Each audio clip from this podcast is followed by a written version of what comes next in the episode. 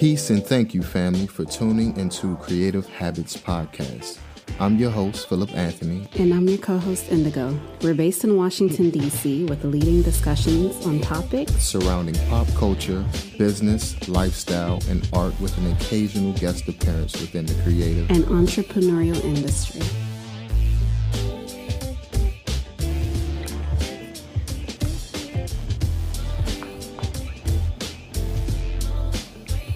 What's up, beautiful people? Welcome to another episode of Creative Habits Podcast. How you doing today, my love? I'm well. How are you? I can't complain. So, what's the topic for today? Brown babies. Brown babies. Have you ever heard of that term before? Uh, besides the baby we have and myself, no. Um, so I stumbled across an uh, an article yesterday, the day before, and it was talking about brown babies and GIs from World War II. So I was confused because I'm like, what are brown babies? And just wanted to kind of, out of curiosity, learn more about what that was. Mm-hmm. But um, soon to find out, brown babies is a term that was used for children born to black soldiers and white women during and after the Second World War. Um, as of 1955, African American soldiers had fathered about 5,000 children in the American zone of occupied Germany, England, and some parts of Netherlands. In January 1942, after the U.S. had entered the war, a large number of American servicemen, known as GIs, were shipped to Britain, Germany, and uh, other parts of Europe. Over the next three years, 3 million GIs passed through the country, of which approximately 8% were African American. So, 8% of African Americans were flown throughout Europe during the Second World, World War and um, basically got busy with a lot of the women in Europe. They had relationships at a time that they weren't necessarily allowed to have relationships, but um, in order for them to meet these women or have uh, relationships with these women, they were in an environment where they didn't have strict Jim Crow laws like they did back in the States. Mm-hmm. However, they had restrictions as to what they could and could not do, but um, nobody really paid attention to that or followed those rules. Um, they continued interacting with other races when they were told that they could not. Hmm. I can't imagine being shipped to Europe um, where race is a little bit more relaxed than it is in the U.S. Fighting over there, having children knowingly or unknowingly, and going back to um, the BS in the United States. Right.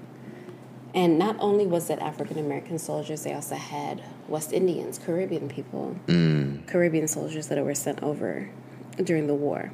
So, other names for the term brown babies include war babies and occupation babies. In Germany, they were known as Meiskenskinder, Mischlingskinder, mixed race children, a derogatory term first used under the Nazi regime for children of mixed Jewish German percentage. Mm-hmm. It is estimated that approximately 2,000 brown babies were born in Britain during the war, and nearly all of them were illegitimate. Brown babies was the term to give these children by the African American or West Indian um, children. Mm-hmm. Uh, nearly half of these babies were giving up were given up to local authorities or children homes. Such were the difficulties and pressures facing the mothers the stigma of having an an illegitimate and colored child, and the fact that between a third and a half of the mothers were already married. Correct. Wow. So most of these women were already married. So having these children, it was clear and obvious that you had an affair because they came out. Mm-hmm. You know, they were outside of their race. English and German authorities tried to discourage relationships between white British women and black troops, but many romances began at um, parties and dances. Black troops were not allowed to marry their pregnant white girlfriends, and many of the children were given up for adoption, according to Professor Lucy Bland from Anglia Ruskin University, who interviewed 50 of the brown babies for a book called Britain's Brown Babies. Wow. So let's stew on that for a minute. So they will give these children up for adoption? Yes. Most of these kids became orphans. Wow. That's interesting, but I I don't understand why they would do that. Besides, you know, racism and sleeping out sleeping Right. outside of your I'm- marriage is I mean, crazy. that's why I was so fascinated with the story. And at a time during the 40s, you know, this happened in the 40s. Mm-hmm. And I was just like, okay, well, they had these children, but not only did they have the children, they had to give them up for adoption. Um, some of the articles that I, re- I was reading, the mothers didn't all willingly take them or Mm-hmm. take them to foster care or Just have give them them up. adopted. I think it was slightly encouraged by Mm. the government to give up your children if you had a child out of wedlock, number one, and then number two, that was with a, a black person. That's really terrible if you think about it. Yeah. Um, speaking on the local list Suffolk podcast, uh, Proof Bland says, Professor Bland. Professor Bland, excuse me, nearly half of those babies were put in children homes. They were often lied to and told their fathers were dead and that their mothers didn't want them. They were often called names and didn't understand. Some people some of them didn't even realize they were a different skin color. No one was explaining it to them. Now, can you imagine? You're already an orphan, right? Mm. But then you're told by someone that both of your parents were either deceased or didn't want you. Can Mm. you imagine how that person would have felt? V- terrible, I can imagine. Right. Yeah. That's that's really bad. So, unfortunately, very few of them were adopted. Officials said it would be impossible to place mixed race children, and the government blocked adoptions from the United States, worried that they would be seen as dumping them there. So, not only did you want them to remain in foster care or to be in these orphanages and not be adopted because you assume people didn't want them, but the fact that they couldn't even go back to their fathers And that's kind of like back to the United States. that's kind of like creating a, a second class of people. You know, Yeah. maybe below a, a, a middle class, a working class. Like that's creating a um, a whole different class of people. Yeah. The children grew up in predominantly white areas. The sites where the GIs had largely been based were in the south um, of England, South Wales, East Anglia, very white um, or predominantly white locations where they had little or no black or mixed race role models.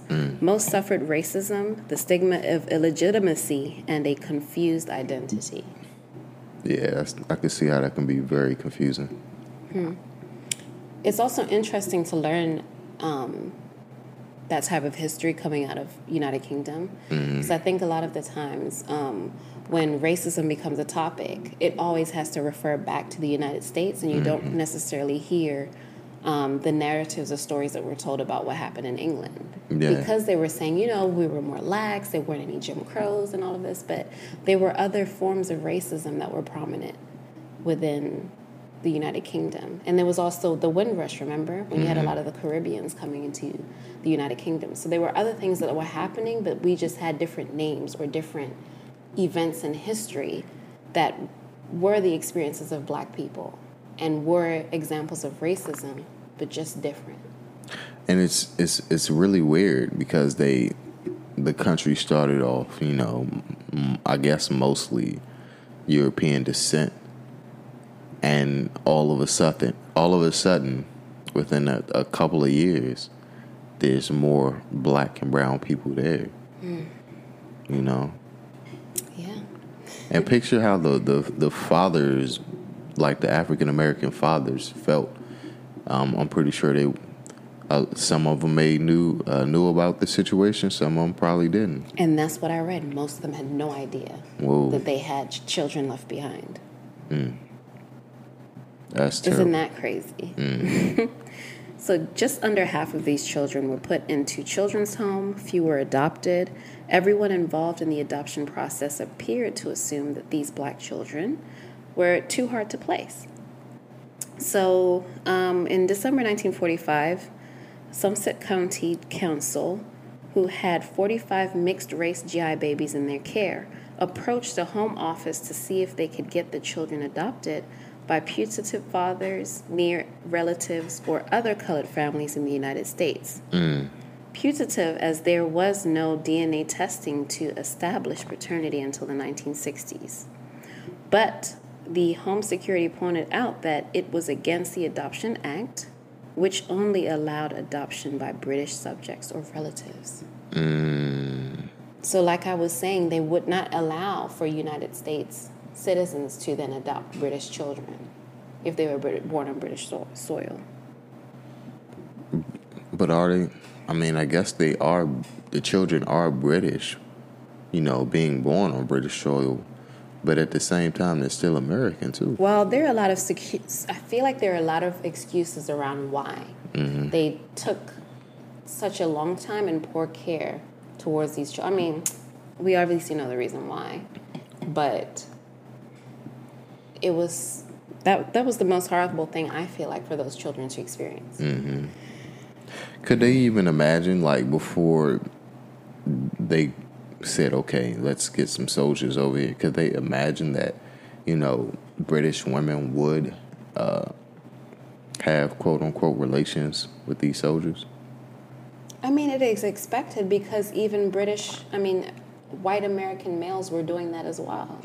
It's just that maybe they didn't know to what extent mm-hmm. that would have happened, but also because they created a ban, they probably thought that that would have prevented people from continuing to have relationships with one another. Mm. There's similar stories in Vietnam and other places in Asia where African American men were sent over. Mm-hmm. And, um, you know, there's children, black children in those spaces as well. Yeah.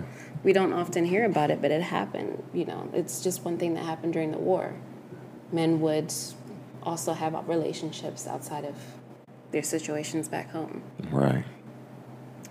In 1948, the government changed its policy for just over a year. The year of Leon's adoption, they called it. But in 1949, they reverted it back to the ban, despite hundreds of African Americans who really wanted to adopt these children. It appears that in 1948, the government had become increasingly concerned that they were being seen to be shrinking responsibility and of dumping the mixed race children of British subjects onto the Americans. The Home Office explicitly wanted to avoid an, any suggestion that um, those in the country are trying to get rid of the colored waifs left behind by the American occupation. Um, it sounds like a lot of bullcrap to me. You know what I mean? Like there's a tug of war of who's gonna figure out what or take care of these children. I'm quite curious to know that did the British government um, create like ghettos or what do they call them over there again? Uh, townships or something? Did they create these ghettos and just shipped all of these mixed babies there? I don't know. I, I'm not quite sure. I, I'm not quite sure what the reasoning was behind not finding homes for the children, despite racism for me. I think a lack of um, empathy or Accountability. accountability or support for these children because another thing that they were fighting about too was well the children were not white. So truly they weren't british. So they were also trying to debate what are these children? They're not american. They were born on british soil but we're not going to claim them as british because they're black. You know so it was almost placing these babies as non humans or non citizens Something else. yeah, something else. Um, um, in addition, a mixed race GI baby stood out as a visual marker of the black soldiers having, indeed, um, being overpaid, overfed, oversexed, and too too much in their space, in their white spaces. So I think it was a constant reminder for them if they embrace those children, um, the idea or possibility of the world becoming diverse and inclusive. I don't know. Like, I'm not sure, but I just feel like it was too much to bear that that amount of um, relationships or bonding with the races. It became too much for them, so much so that they couldn't contain it. I mean, Very could- bizarre. You could definitely tell the the the the after effects there because when when we went there, it was extremely diverse. Mm-hmm. You know what I mean? And I'm sure that's probably the start of the diversity right there, Hmm. allowing these soldiers in. You know, African American or, or whatever race that they are, and just to help fight off a, a, a common threat. that probably started the the the, the, the diversity in in the UK. It's a very interesting perspective. So they say over the years, some have found their fathers, um, these brown babies. Um, such is the wonder of DNA testing and its increasing use in the U.S. Many are still finding U.S. relatives um, still to this day, although it is rare that a father is still alive. When I was going down this rabbit hole, I found so many stories where by the time the children realized what happened or the story behind, you know, um, what was going on, most of their parents had already died because it was something that happened in the 40s, Yeah, you know? And it didn't happen just in the United Kingdom, it was happening in Germany, like certain parts in Europe where black people or GIs were, West Indians, Caribbeans were um, helping to fight for the war. Like, this is what most of these children experienced. They just thought they were orphans. Some of their narratives were, were lies from what they assumed what was going on in their history. wouldn't So- it be interesting to be a British quote unquote citizen, finding out this information through DNA, and finding out that you have siblings in the United States? Oh, I'm probably sure most of them had siblings. Mm-hmm. Because again, most of them didn't even, their fathers didn't even know they existed. Mm-hmm. There's there's so many fascinating stories. I'm pretty sure, and I would love to actually, um, you know, read the book that I kept seeing pop up in these stories about brown babies, to really see like you know all the different narratives that were examples of this experience. There was one baby. I think there was one baby actually that made it over to the UK, um, the United States from UK, um, which even an Ebony article was written about him. And so once that article came out, um, there were so many African Americans that were like, okay, well, we're willing to take these children in. But after that article, I felt like the U.S. government was like, oh, hell no. you know what I mean? We're not even going to start this or let this happen. So I'm pretty excited to learn more information about, you know, the overall story. But what, I mean, despite you saying you feel like this is like the beginning of like diversity of the United Kingdom and other ideas that you had, what do you think about like just these children having to be in orphanages or displaced from their mothers because of the choices that their mother and father made? I think it's I think it's it's terrible. They just threw these children away like trash. They didn't know what to do with them, so they just put them into these, I guess, concentration camps. Ah, concentration camps, yeah. You know what I mean? They, it's not my. I guess they thought it's not my problem, so we can't figure out what to do with them. Let's just put them over here and hope the problem disappears. It's funny you bring up that uh, quote or saying about concentration camps because that's actually what happened to some of them because this was in World War II, right? So um, a lot of them did experience that. hmm Especially in the Third Reich, I think they call it, like um, in Germany. hmm And Hitler had put most of those kids in concentration camps. hmm So um, I think that's that's kind of what happened to some of them, but that's that's terrible. I can't imagine the. Well, I guess I can, but there's European people out there with grandfathers and grandmothers, and you know, Norway with with African lineage. You know, mm-hmm. is with African American lineage. You know, they might look as as white as snow today, but if we look back at it at the history and, and see, see their grandparents or their great grandparents. You Yeah. know, I mean, I hear a lot of people celebrating their diversity or, you know, the different makeups of their racial background. Mm-hmm. But I'm like, do you really know the story of why you're this way? Mm-hmm. And some of them may not be able to say, but be like, well, you know, part of my heritage is black, but I don't know, you know, what part of black or Yeah. where that black came from. culture. Right. So It's not knowing the culture. You know, we we have a, a very rich culture, mm. but at the same time, black people have been traveling this this planet and, and spreading their seeds all over for, for thousands of years. thousands of years, yeah. You know what I mean? What a Um, fascinating story. I think. yeah, yeah. Really fascinating.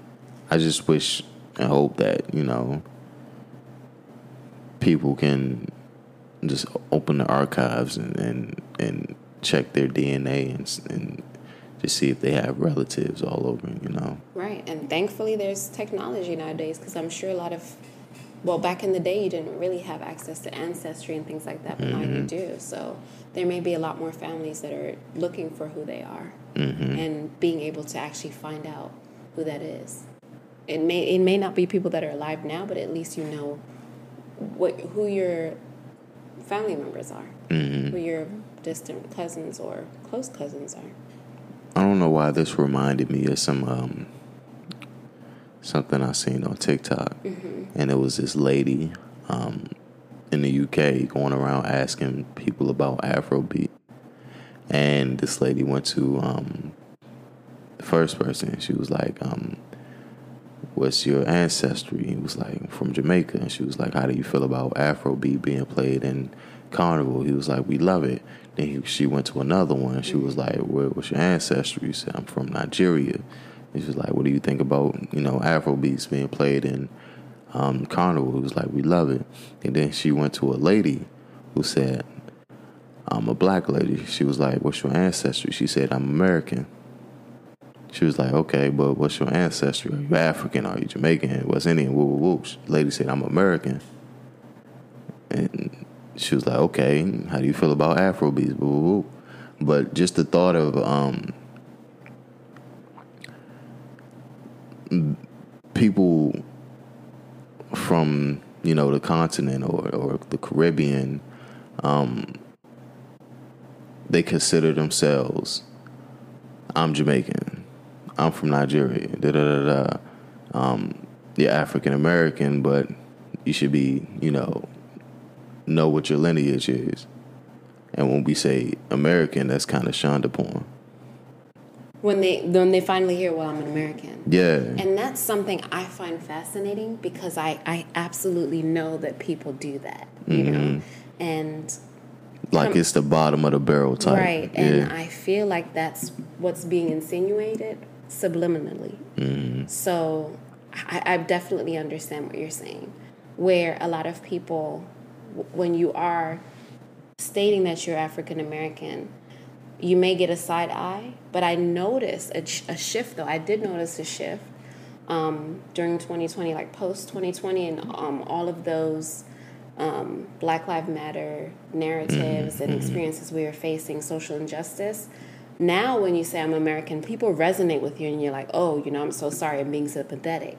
But prior to that, I do understand where a lot of people, um, basically understood that as you being the bottom of the barrel of blackness. It's You know like I mean? it's like they don't see the the culture there.